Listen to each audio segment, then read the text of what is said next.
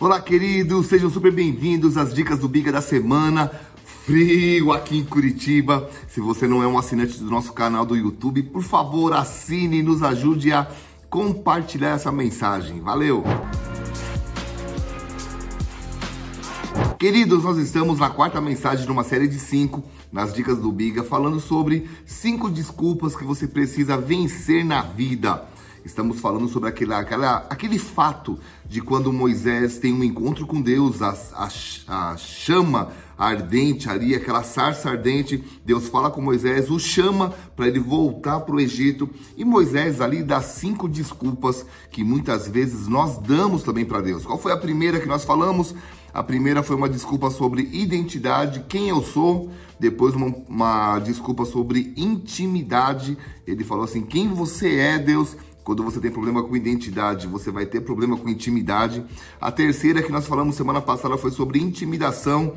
Ele, Moisés estava dizendo: e se o povo não me ouvir? Ele deu mais valor àquilo, à opinião dos outros do que ao chamado de Deus. E hoje eu quero falar sobre a a quarta desculpa, que é sobre as suas fragilidades. Moisés ele falou assim: eu não sei falar direito.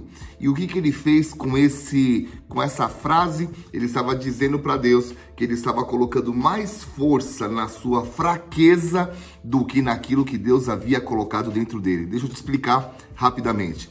Querido irmão, querida irmã, Deus nunca, jamais vai te pedir para fazer algo sem que ele tenha colocado dentro de você a capacidade de realização.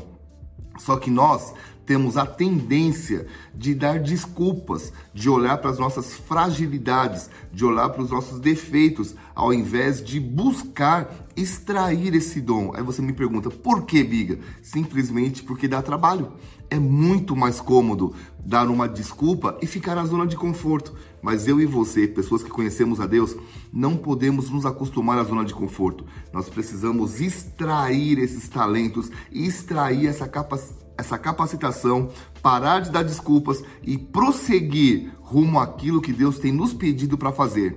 Deixa eu orar por tua vida. Pai, nos ajude em nome de Jesus a não dar desculpas, a não colocar força em nossas fraquezas, mas colocar força no propósito e naquilo que o Senhor tem colocado dentro de nós. Revela-nos esses dons, porque a tua palavra diz que os dons são dados a cada um visando um fim proveitoso, em nome de Jesus.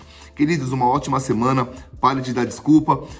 Procure ao Senhor e peça para Ele te revelar o que Ele colocou dentro de você. Você vai se surpreender. Beijo, até semana que vem. Valeu!